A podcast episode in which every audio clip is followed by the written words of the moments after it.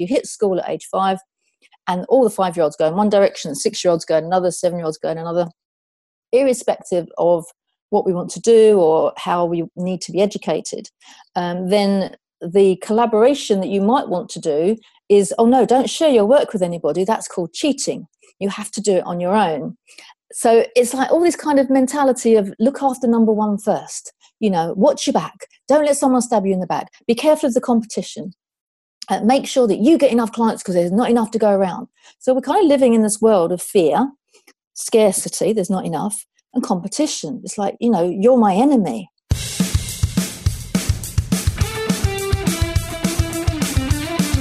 Welcome to the Get Real About Business podcast, where we uncover the real deal on what it takes to start and grow a business fast. It's all about earning the right, where we work hard today so we can reap the reward tomorrow. Prepare for some hot tips today. I'll be your host, Clive Maloney.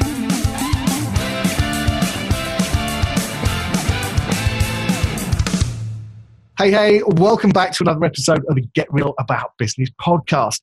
I'm Clive Maloney, and this is episode 46. And boy, do I have a good show for you today. Have you ever participated in a joint venture or a project with someone that you really admire? If you had, you'll know how much fun they can be. They're also a great way to get things done in a fraction of the time, and they're an excellent opportunity to pool your talents. The old saying, two is better than one, comes to mind here. And collaborations can be great opportunities at whatever stage you're at in your business. Now, if you want proof of this, just look at the music industry.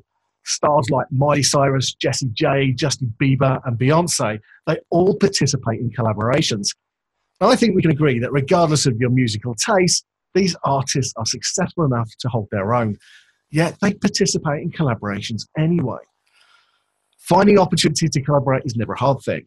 You can participate in a skill swap if you're just starting out and you've got no money.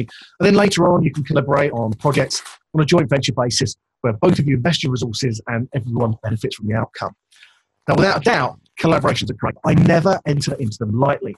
I honestly think that you have to set the stage for them in order to get them working properly. You also have to know how to manage them so everybody stays happy families. So today, we're going to take a look at how you go about collaborating the right way. But before we get into that, I just want to share a couple of thank yous. First of all is thank you to Booster for leaving a 5-star review on iTunes. Now, if you've ever tried to build your own podcast or a YouTube channel, you'll know how important reviews are for getting your content found. And that's why I wanted to take a moment to acknowledge someone for taking the time to write a review. He says, I am a small business owner, 15 employees, and have started listening to Clive's podcast while driving to the office. Every podcast gives me one more eureka moment, and this is the best thing I can get out of what might have been my downtime. So thank you so much for that review.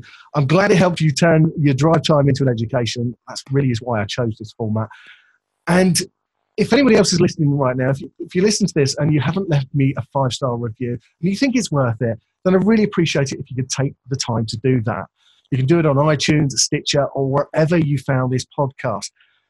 Not only will it help the show get found, but it'll also put a smile on my face. So I want to thank you in advance for that. I also want to take this moment to thank my sponsor for the show, KB Virtual Services.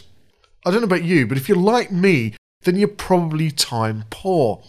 There's always so much to do in your business, and unfortunately, some of the things that we have to do are not the things that really excite us. And many of those things fail to generate more income for your business or to impact your customers in a real way. It might be your bookkeeping, arranging meetings, could be a lot of different things. People often ask me, what's the first hire I should ever do in my business? 9 times out of 10, I will always say a virtual assistant. What you need to do is to shift the stuff away from you that doesn't generate wealth in your business and focus on income-generating activities. Karen at KB Virtual Services is my choice for a virtual assistant. Not only does she arrange meetings for me, do pieces of admin, get my website up to date, all the stuff that needs to be done, but I really don't want to be spending time doing it. But most importantly, she makes me look good doing it. If you're thinking about getting a virtual assistant of your own, pop on over to kbvirtualservices.co.uk/getreal. And as a friend of the show, you will get 2 extra hours of work when you book your first retainer. So that's kbvirtualservices.co.uk/get real. But right now, let's get on and meet our guest for the show. Today, we have co-founder of Bee Collaboration, a small business coach, Jill Tiney. Now, Jill is absolutely nuts about collaborations. Now, I met Jill, I think it was about 8 years ago at BNI. This is my first ever opportunity to network. And it was really Jill that gave me the best education I could in order to get networking work well for me. And if you've listened to the podcast before, you'll know I've got a lot to say on networking. I think it's a really good opening move for any company. But it seems like there's a narrative thread to this because Jill is now focusing very much on building collaborations. Jill, welcome to the show. How are you doing? I'm very well, thanks, Clive. It's very kind of you to have me on, and it's really nice to reminisce, actually. I can't believe it's 8 years ago. That's fantastic. And I do remember those days so early in the morning. Wasn't it ridiculous o'clock in the morning? And we used to go and create mini collaborations along the way, didn't we? It was kind of a natural thing that we did together. It was. I never really saw it at that at the time, but you know, I do know that actually I learned a lot from you, particularly about networking, but things in business as well. And I think that's the opportunity when you put a bunch of people together in a room and, you know, everybody's serious about getting somewhere, then there's a huge opportunity to do that. Now, tell me a little bit about where you're at right now. There's a bit of a narrative thread, as I mentioned before. How did you go from being a small business coach? I mean, your business then was Steps to Success. Is that right? Yes, that's right. The philosophy was Steps to Success, unlike the Tony Robbins of the day, where you have you make massive impact and you have massive output, and then you kind of go, I'm a bit worn out now. Steps to Success was like taking lots of little, tiny, pardon the pun, steps, and then you kind of look back and go, wow, look how far I've come.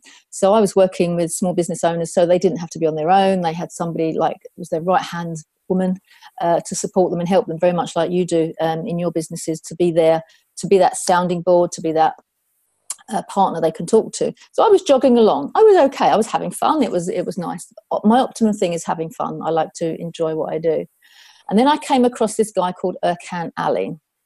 And he, I now see as a visionary. And he thinks big. And he was very concerned at that time, and still is, about the macro position of society and how we are being affected by society. So we started having conversations. We met at an NLP course, and what was a lunch turned into a coffee, turned into a come to my office, came into my office, and the conversation kept going, and it just resonated with me. It really kind of touched me that what would the world look like if we were all able to collaborate effectively? Now, a lot of people do it naturally anyway, and that's fine, but society is predicated on us not collaborating. We are, if I launch straight into the kind of the big picture thinking of that, look at politics at the moment. It's not exactly working, is it? Dare I say the B word? You know, the politicians are against each other constantly. And there doesn't seem, from my perspective, to be very much of a, shall we meet in the middle? Shall we compromise? Can I see life from your point of view, or can you see life from my point of view? No, I'm right, you're wrong. This is the way it should be. And then we're fractured. Everything isn't working. So if you look at how we are brought up currently in our society, probably your childhood, my childhood, you hit school at age 5 and all the 5-year-olds go in one direction, 6-year-olds go in another, 7-year-olds go in another, irrespective of what we want to do or how we need to be educated. Then the collaboration that you might want to do is, oh no, don't share your work with anybody. That's called cheating. You have to do it on your own. So it's like all this kind of mentality of look after number one first. You know, watch your back. Don't let someone stab you in the back. Be careful of the competition. Make sure that you get enough clients because there's not enough to go around. So we're kind of living in this world of fear, scarcity, there's not enough, and competition. It's like, you know, you're my enemy. Where if you look at the reality of we are one species on the planet and we are slowly ruining our own planet, so potentially the demise of humanity is at stake here if we don't get off our high horse and work out how to support each other, how to look after each other, how to learn from each other, how to share what we have in a collaborative way and be in a place of fear, so away from fear, scarcity and competition, and move to a place of love, connection and abundance. because there is actually enough to go around. Here's a stat for you that really freaked me out. About four or five years ago, Oxfam released this stat, you've probably heard it, where you could get 64 people on a bus, and those 64 people that have the most wealth in the world have more between those 64 little old people than 3.6 billion people on the planet, the poorest people. So on one hand, I'm like, whoa, hang on, 64 against 3.6 something billion. They did have a specific number. But then the following year and the following year and the following year, Oxfam do it again. And do you know what the stat is now? I know, what is it? 3 people have more combined wealth than over half of the population on the planet. Wow. That's now, how in anyone's book is that fair? There is plenty to go around. It's just some people have way too much and some people don't have anything at all. That's interesting because actually, you know, I've got no problem in other people having a lot. Where I do have a bit of a problem is that where other people don't have enough. And, exactly. And I thought it was quite interesting what you were talking about earlier, actually, when you were saying about how like this whole mentality about you've got to do it on your own, you've got to do it on your own. Actually, sometimes I talk about like, why are you doing this? What do you want to achieve here, and who are you trying to prove it to? And most people are just, you know, somehow they're trying to work it all out. They've got this pressure that they've got to do it all on their own. The other thing is, well, you mentioned the word compromise. You know, why don't we compromise? Like, you know, talk about Brexit and everything else. Mm-hmm. The trouble with compromise is that it means that both parties have to lose out on something. It means that at any one stage, one of you is losing out completely, or both of you are losing out a bit. But you mentioned... What if there was a third way? What if there was a solution where nobody loses out? And that's collaboration, isn't it? Exactly. You know, I think compromise and collaboration are two different things. Totally. Yeah. And even cooperation is different to collaboration. Teamwork is different to collaboration. It is a mindset to be able to collaborate. So if you imagine you come to the table to collaborate and there is no right or wrong, there is no win or lose. Because all the things that we come to the table with is our past history and our belief system, and where we're from and who's taught us and what we think is right or wrong. And in actual fact, if you think about it carefully, there is no right or wrong. So it's like, okay, if we believe there is nothing, everything is empty and meaningless, what can we create that will be a solution to this issue, or will be a creation that's something new that on your own you wouldn't have thought of? But when there's 2, 3, 4, 5 of you, you can create something brand new that's a solution to the world's problems, to just 3 people's problems. Our definition of collaboration is taken away from what the dictionary says, but we just believe it's humanity at its best. When you come to something and you're being the best that you can be, hence the B of Bee Collaboration, you work on yourself, you're the best that you can be, then collaboration is possible. It's funny, isn't it? You see a lot of the collaborations occur during times of great strife in the world. Yes. You know, so tsunamis and terrorist attacks and things like that. Yeah, it's amazing. People come together and they really are examples of humanity at its best. And yet, on a day-to-day basis, I think we can all understand, yes, working together makes sense. It does, but we don't do it. And maybe it's a little bit, as you said, like we're educated. You don't cheat. You don't look at other people's papers. You have to work it out your own. Do you think that's it, or do you think there's other reasons why we don't collaborate so much? Well, I think you're right. When there is a disaster or there's an emergency, we go back to our natural state. We are meant to collaborate. If you go back to, you know, cavemen times, you know, that's how the community would work. You know, well, I'll do this bit, you do that bit. I'm really good at that, you do that bit. Yeah. You know, the strongest would go out to hunt, the weakest would stay behind and look after the children, whatever it happened to be. But when we're not in an emergency situation, we all kind of step back a bit and we go back into what we've been taught through society over the millennia of someone's in charge, someone tells us what to do, we have to make sure we follow all the rules, all the regulations. Yeah. One of the things we've done whilst we've been building the Bee Collaboration community is to do a lot of research around it, because obviously you start with this kernel of an idea. And again, Erkan, being the OCD guy he is, he researches and researches and researches, and then he just comes up with this balloon of information. So I kind of go, okay, well, I'm going to take that, and I'm going to go and have a look for myself. Because at the end of the day, you've got to discover this stuff for yourself. You can't just take someone's word on it, because there's so much information out there. You don't know what rabbit hole you're going down. So you have to kind of work it out for yourself, how you see things. So one of the things that I researched was the thing that he'd started looking at was spiral dynamics. Now, there's a guy called Claire Graves. He died in the 60s, I believe, and it's been taken over by Don Beck. And these guys looked at society and how it operates through history. And then it looks at globally, currently, and then it looks at individuals. So it's a multi-level space of how society functions. And when you can see that through the years, we have come from a survival mechanism, which is what they call, I think, the beige colour. So you imagine this spiral going up and up and up. Right. And the bottom bit is when we first existed, and it was all survival. You know, you need to food in your belly and a roof over your head. And then as it goes through, historically, you go into the maybe blue level, which would be the religious level. And religion is based on rules and regulations. I'm right, you're wrong. So people were comfortable following rules because it made them feel safe.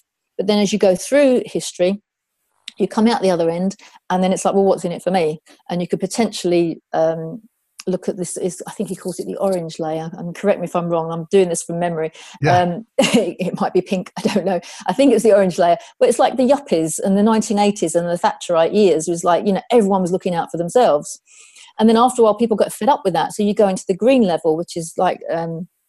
the environment, we have to look after the planet, we're damaging our planet. And now we're emerging from this green level into what they call teal or turquoise level. And that is about self-organising. And this is what Don Beck and Claire Graves acknowledge is the thing that we are morphing into now, is a self-organising organisation. Because we're rebelling against politics, we're rebelling against government, we're rebelling against the system. The monetary system, the economic system, all the things that aren't really working for the majority of the people on the planet.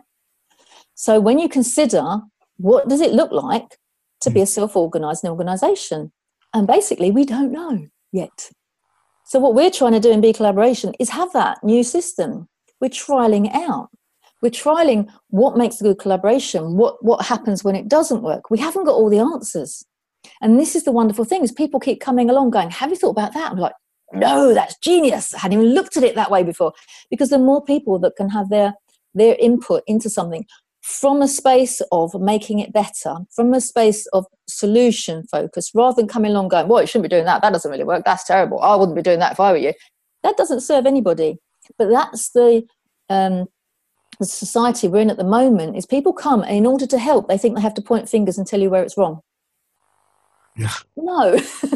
Can you kind of help us and show us where it could be right and find a way forward? So if you end up with a, say in middle management, there's a team, they've got a project to do.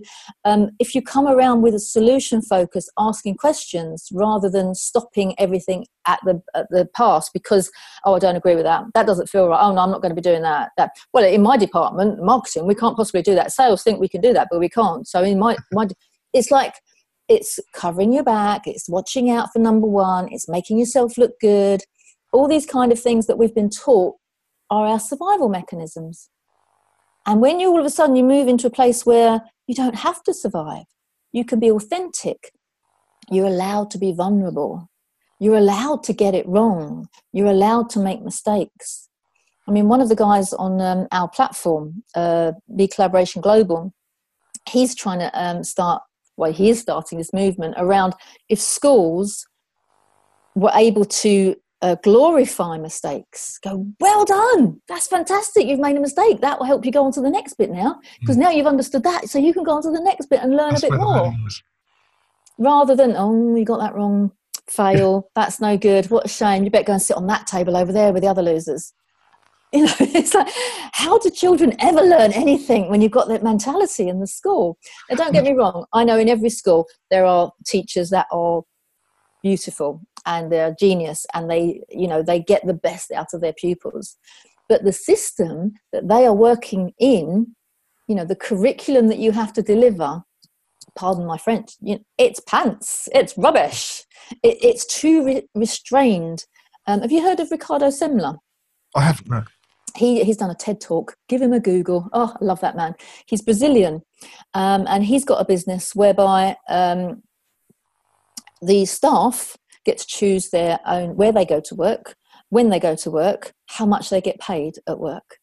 It's all about choice. It's all about, you know, and again, if you're not coping and you're able, you can put your hand up and go, I'm not very good at this at the moment, I need some help. Where in the corporate world in the UK, if you put your hand up and go, I'm not very good at this, it's like, well, you're out then. No, and the thing is, when we get into this right and wrong mentality all the time, and, you know, are you measuring up, are you measuring up? We then become risk averse. And when we're risk averse, we obviously don't take risks, and therefore we don't grow. That's, you know, that's where the growing lies. We're doing stuff that perhaps we didn't know that we could, and trying stuff and then failing and then learning from our failures. You know, that's what learning's about, isn't it? Exactly. And as adults, we now know that. But when you're in it, when you're 15, it's a scary place. And add into that social media, and I'm shocked and horrified by the vitriol that people think they're allowed to put onto social media, just whether it makes them feel better to do it, but to attack people and bully people. And, you know, so already it's tough being in school, trying to learn things with the system being you're graded every step of the way, you're tested every step of the way, you're put under pressure every step of the way. Then you add in that some of your peers are having a go at you on social media as well. It's a tough life to be 15 at the moment. So for them people to imagine what it would be like if you're allowed to be vulnerable, if you're allowed to say something and be wrong, but then it's a celebration because you've learned something. We had an 18-year-old come to Bee Collaboration meeting once, and at the end of the meeting, he said, I really loved it. I said, why was that? Why did you love it, Elliot? And he said, well, because I could put my hand up and know that whatever I said wasn't going to be ridiculed. I didn't feel like I had to be right. I felt like I could say what I wanted to say and nobody would laugh at me. Because I said, is that how you feel at school at 18? He said, yeah. He said, it's not a nice environment to be in. Yeah. And one of the things we do, because we appreciate that kids at an early age still have their genius within them, we haven't beaten it out of them necessarily, we have Bring Your Kids to Bee Coll Day. So once or twice a year, we will have meetings that the kids run. So if you've got children, is that rather than sort of bring your kids to work day, bring them to Bee Collaboration and they lead the meeting. And they teach the adults as much as the adults can teach the kids. Because at the age of like 8, 9, 10, up 15, whatever, they, in a space where they're allowed to be themselves and they can try something out, and it's like, you can see them. It's brilliant. We've got videos of these guys, you know, standing at the front of the room, and there's maybe 20 adults sitting there, and they go, oh, yes, you next, and then you over there, and then, yes, I'll come to you in the front. That's great. An 8-year-old doing that, you know, it's just the confidence is just wonderful. And it is because they know that no one's going to take the mickey. No one's going to be mean to them. No one's going to, that's so important, particularly for young people, but also for small business owners, people in business. The thing is, often we lack confidence. And there's a huge opportunity to gain there. I was interested in what you said earlier about like how we departmentalise, and we do this in businesses anyway. We like compete between departments, and you said about sales and marketing a little bit earlier as you were talking, and how it seems the holy grail now is to get sales and marketing teams to talk together. And so there's a big business for consultants out there who are into supply chain management. And basically they look at the various different stages involved in getting a product to market, and everybody's involved, and they look to see what they can do to shorten that chain. And that means collaboration. That means working together, and also cutting out some of the walls and the regulations for how you work, and start to, you know, see, like, how can we do this together? And how can we make this quicker, like lower cost, get better results? Yeah. So that's the ironic thing. Sorry, go for it. Is when you are collaborating effectively and from the right space, it saves money and it saves time. It's exactly. So simple. Exactly, yeah. Exactly. So let's talk about collaborations. Which collaborations should we get involved in as entrepreneurs and small business owners? Where's a good place to start? Well, you can start anywhere, really. I think it's where there's an opportunity. Be open to new things. Be open to that possibility of what if. So let me give you an example. One of the guys in our community stood at the front of the room, as anyone can do, and went, I've had a bit of an idea. What I'd like to do is, and he asked for some help. And basically his idea was supporting sort of 18 to 24-year-olds because he felt it was tough for them coming out of college or uni with a business qualification and not having a clue how to run a business. And in fact, probably you did the same as me. When you first started, you go and you pay loads of money, shed loads of money to go on a course or to listen to speakers or go on seminars or all the rest of it. And these kids coming out, they've got no money. You know, what do? They've already spent their money on getting the blooming degree in the first place. So he wanted to put on an event that he called an extravaganza. And he wanted to bring in speakers from London, top speakers, to come in to speak for these kids, but he didn't want them to have to pay for it. And he also brought in kids, like 18, 19-year-olds, young people, that were rappers, singers, dancers. He had finalists from The Voice, and everyone got very excited. So he put on this extravaganza. But the reason he stood at the front of the Bee Collaboration Room was, I need some help. Who's interested? Now, there was no money exchanged in hands, but when I went to the actual day, the first day he did, it's on a Sunday, so people had to give up their Sunday, precious day, and I sat at the back of the room and I was like, there were 16 collaborators there that came to support him, that were doing a job for him in order for his event to go off without a hitch.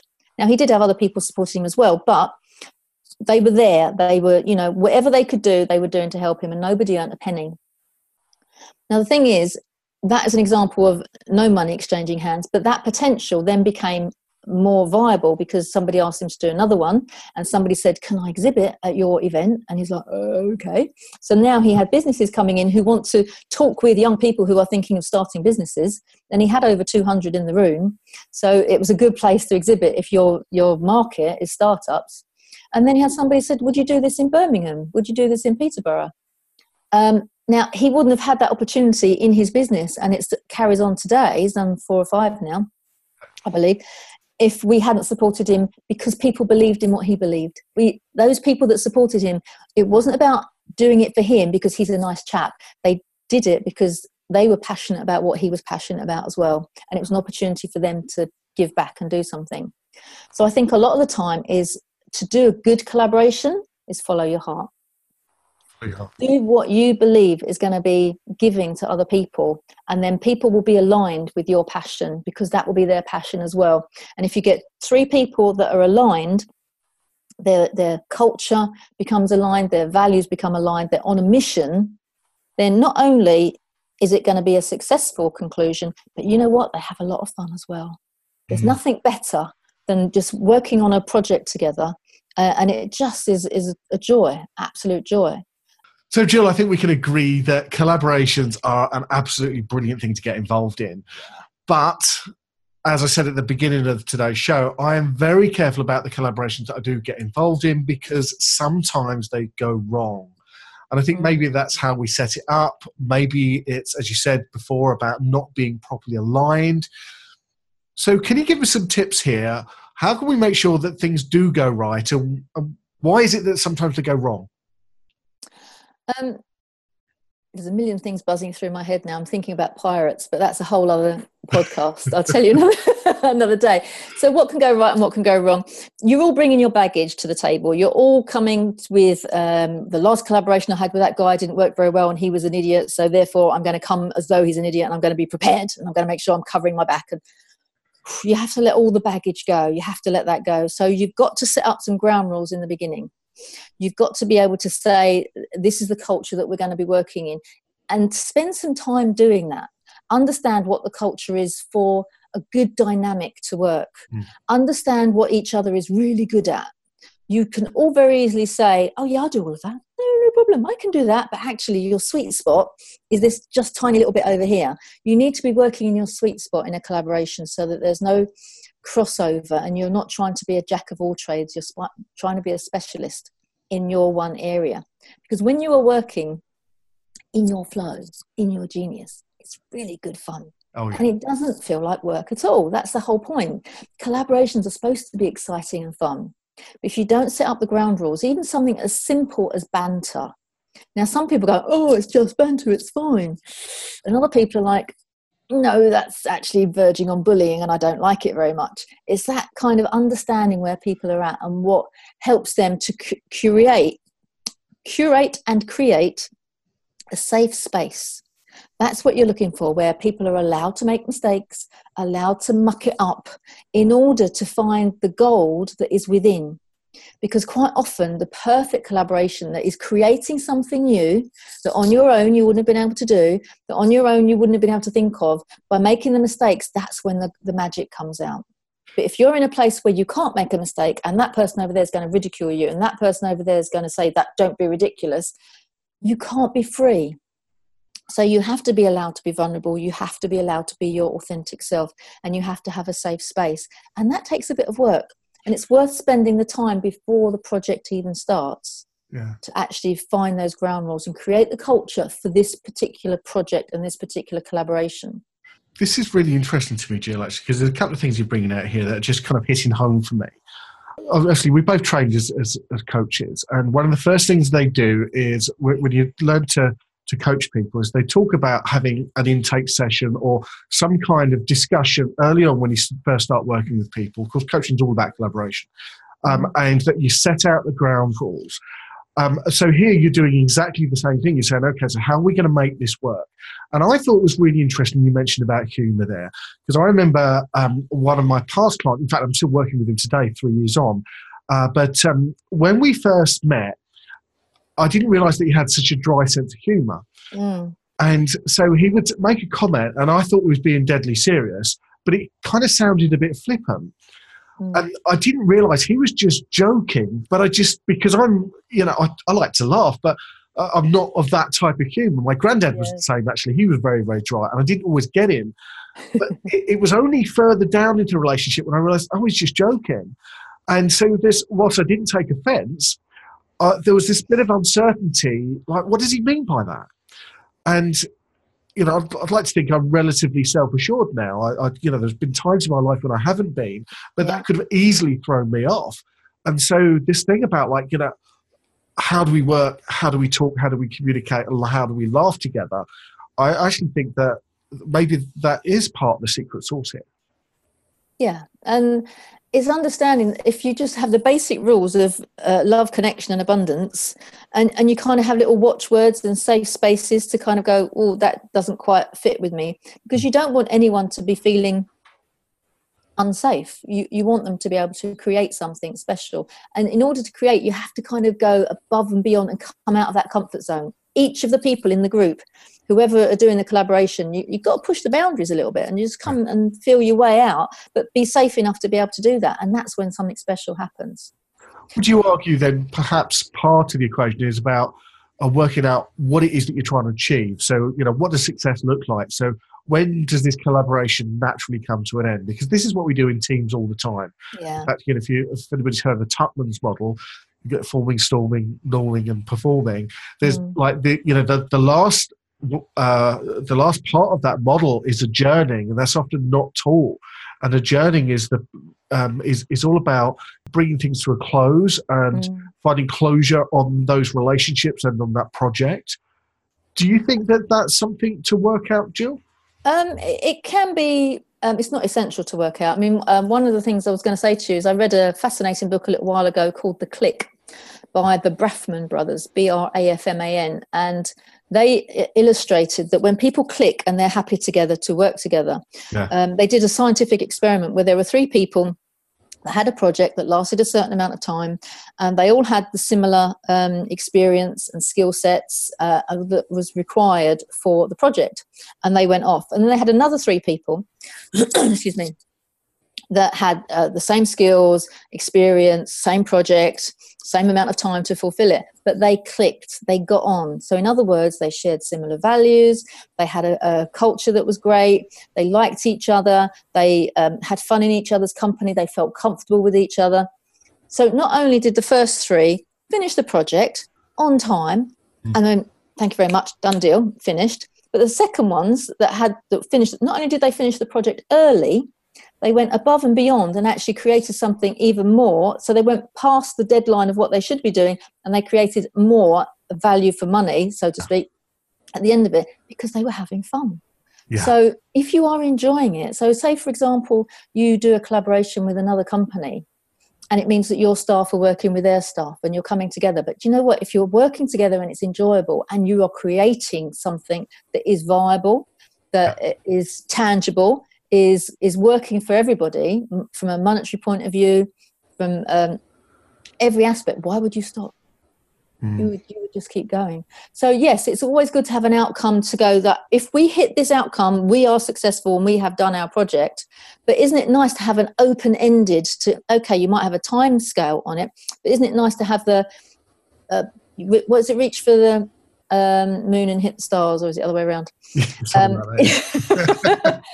But you know, have that open-ended opportunity to take it to the nth degree. How far could we take this? So in Bee Collaboration, we talk about if you impact somebody that's sitting next to you, then that's perfect. That's a reason to hold a meeting because somebody's gone away, gone, wow, I never thought about my life like that before. I'm going to go and do this. But actually, our ultimate game is to impact the world. So somewhere in between, there are all these different levels and permutations where you can come to. And it depends on the people within that group, how far they want that collaboration to go. Okay. So the people design it for themselves.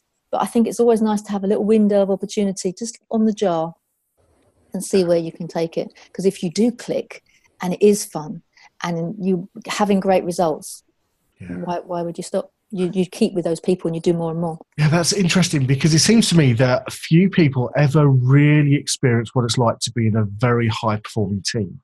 No. And you know, most of us work in like performing teams. They're okay, they get along fine, but very few of us are in very, very high-performing teams. And when we are, there is a huge amount, there's a lot of challenge, but it's challenging ideas, not each other.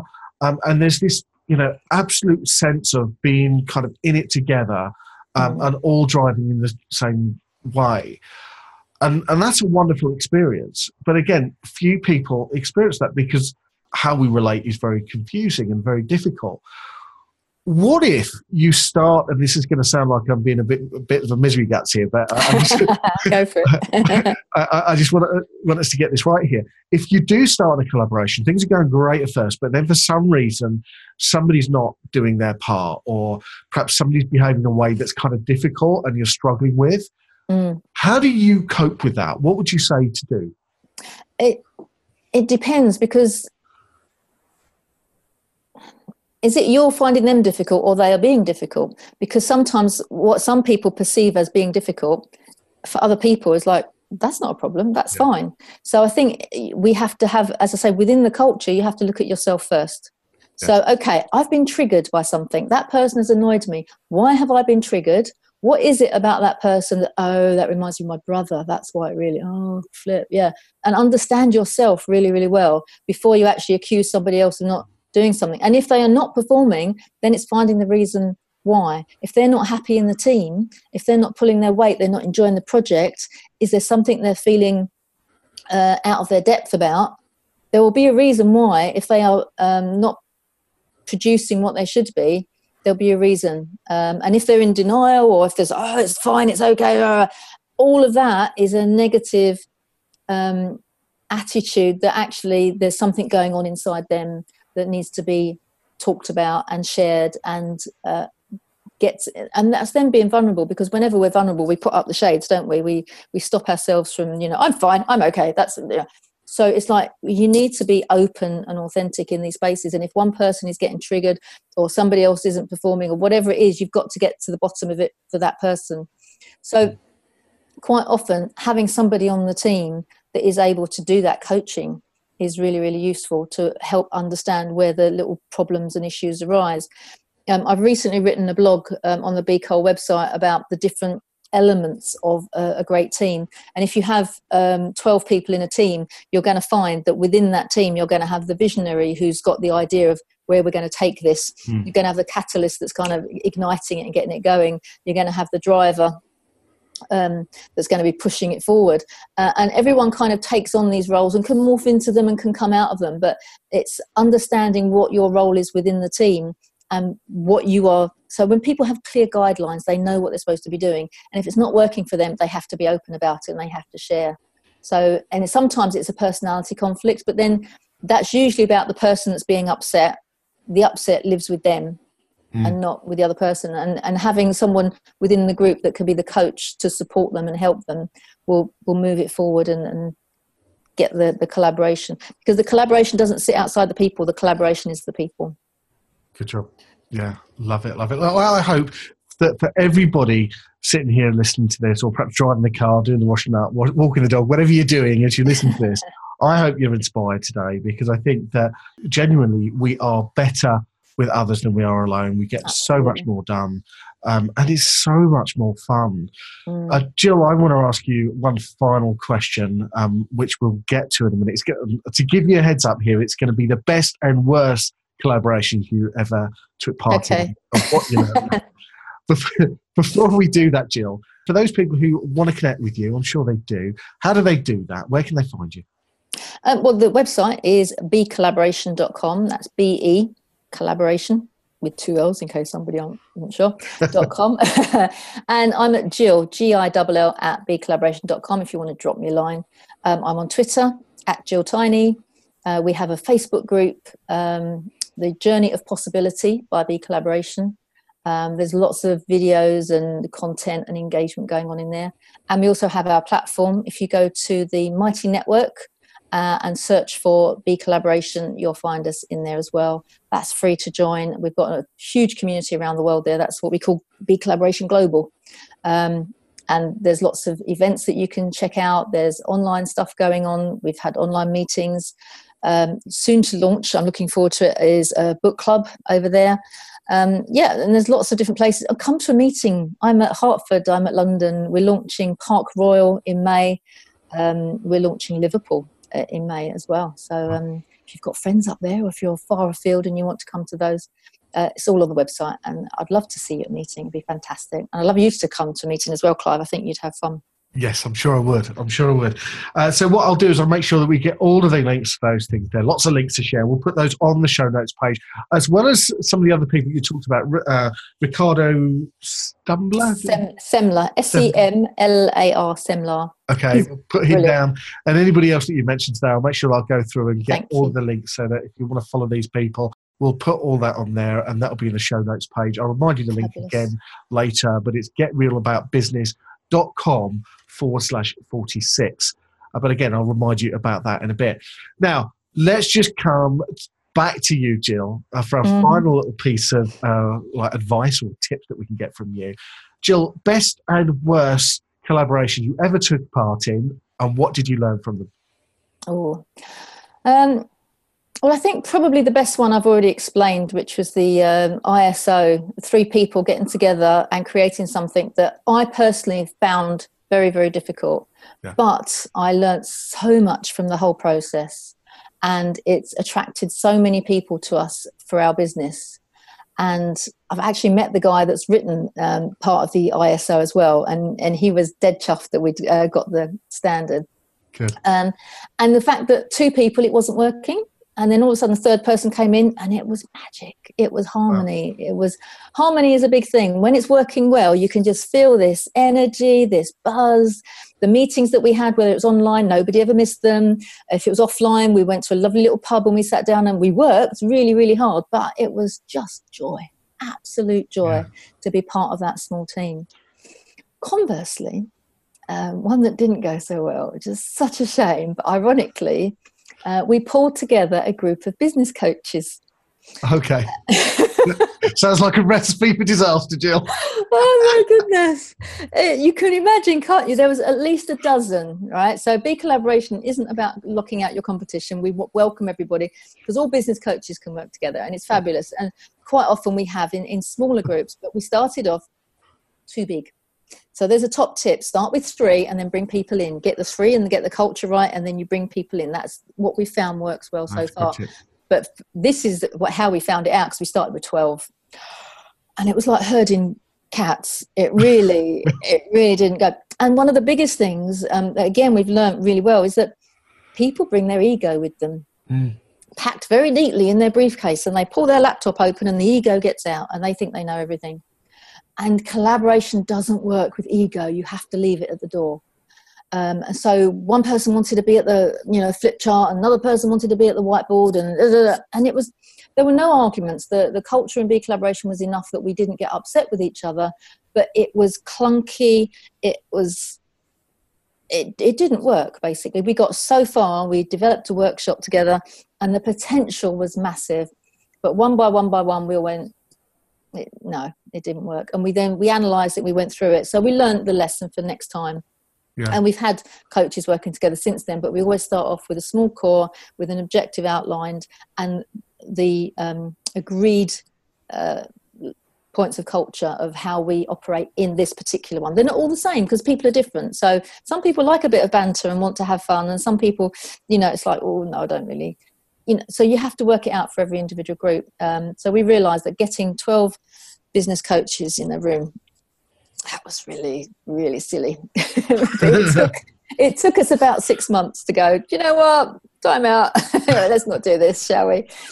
But we all walked away with something of value because we all learnt from it, and we all had bits of the project that we could utilise for our own businesses. So, well, that's good. So it's nice to know it wasn't a complete disaster. No, you can always learn. But imagine if it had worked, how awesome that would have been, the talent and the skill set of 12 coaches to come together to put on an accelerator course or something like that. It would be phenomenal. And I'm not saying it will never happen because these guys are still around now.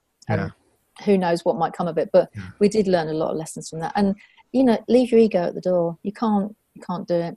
Yeah, do you know what? I think the thing is, when we start calling ourselves experts, that's when ego comes into the frame.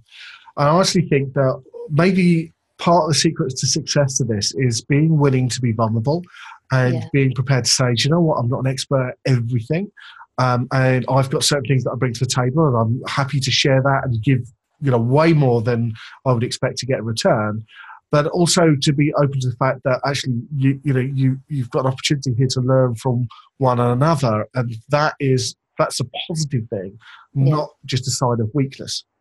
Absolutely, absolutely. And the more you can share, if you imagine we're all here on this planet together, if we can help each other, then you're halfway there, aren't you? It's just forget that you've got to worry about you, forget there's not enough to go around, and just be generous and kind and supportive and loving. Love is the superpower. If you can love the people around you, even the ones you find irritating, then you can get by, and you will make beautiful collaborations along the way. Wow. That's a brilliant place for us to stop there. Thank you so much for everything you shared today, Jill. You're very welcome. I've loved it. I've had a great time. Thank you. Even the exciting bit in the middle. Are we going to talk about that? Well, okay, the little exciting bit in the middle is that there was a power cut. I would have cut this out in the editing, but we had a power cut. So halfway through, Jill was steaming on. And I was all on my own. Myself for about 3 hours, So, but with the magic of editing, that's all gone for you. Again, thank you, Jill. Love to have you back on there sometime. And I hope that we participate in a collaboration. Yes, that would be awesome. Anybody else listening, I encourage you to take this moment. If you feel inspired, and even if you don't, find inspiration. There is so much opportunity out there to work with other people, to learn, to get better. It's just an enormous growth opportunity here. So do make sure that you look for opportunity to collaborate. And of course, if you want to connect with Jill, then you just check out the links on the show notes page. What I do have as well is that I was thinking as we were talking, I do have a kind of rules of engagement that I created for another course earlier, which is all on joint ventures. And so that's probably going to be very valuable to you too. So if you want to grab that, I'm going to make this available as a free download. Just go to my show notes page at getrealaboutbusiness.com/46. You can grab that download, and also, as I say, follow the links to Jill. If you want to continue connecting with myself or Jill, you can also join me on my Facebook group. It's called Earning the Right. I'm going to invite Jill to it. And hopefully you'll say yes, Jill. Oh, yeah, absolutely. Oh, yeah. So you can come and join us on Earning the Right, my Facebook group. Again, the link is in the show notes page. But that really is all we've got time for today. I want to thank my guest, Jill, and thank you for listening, because it really is down to all you listeners that make this possible and worthwhile. Until next time, take care of yourself. Here's to you and your highly successful business.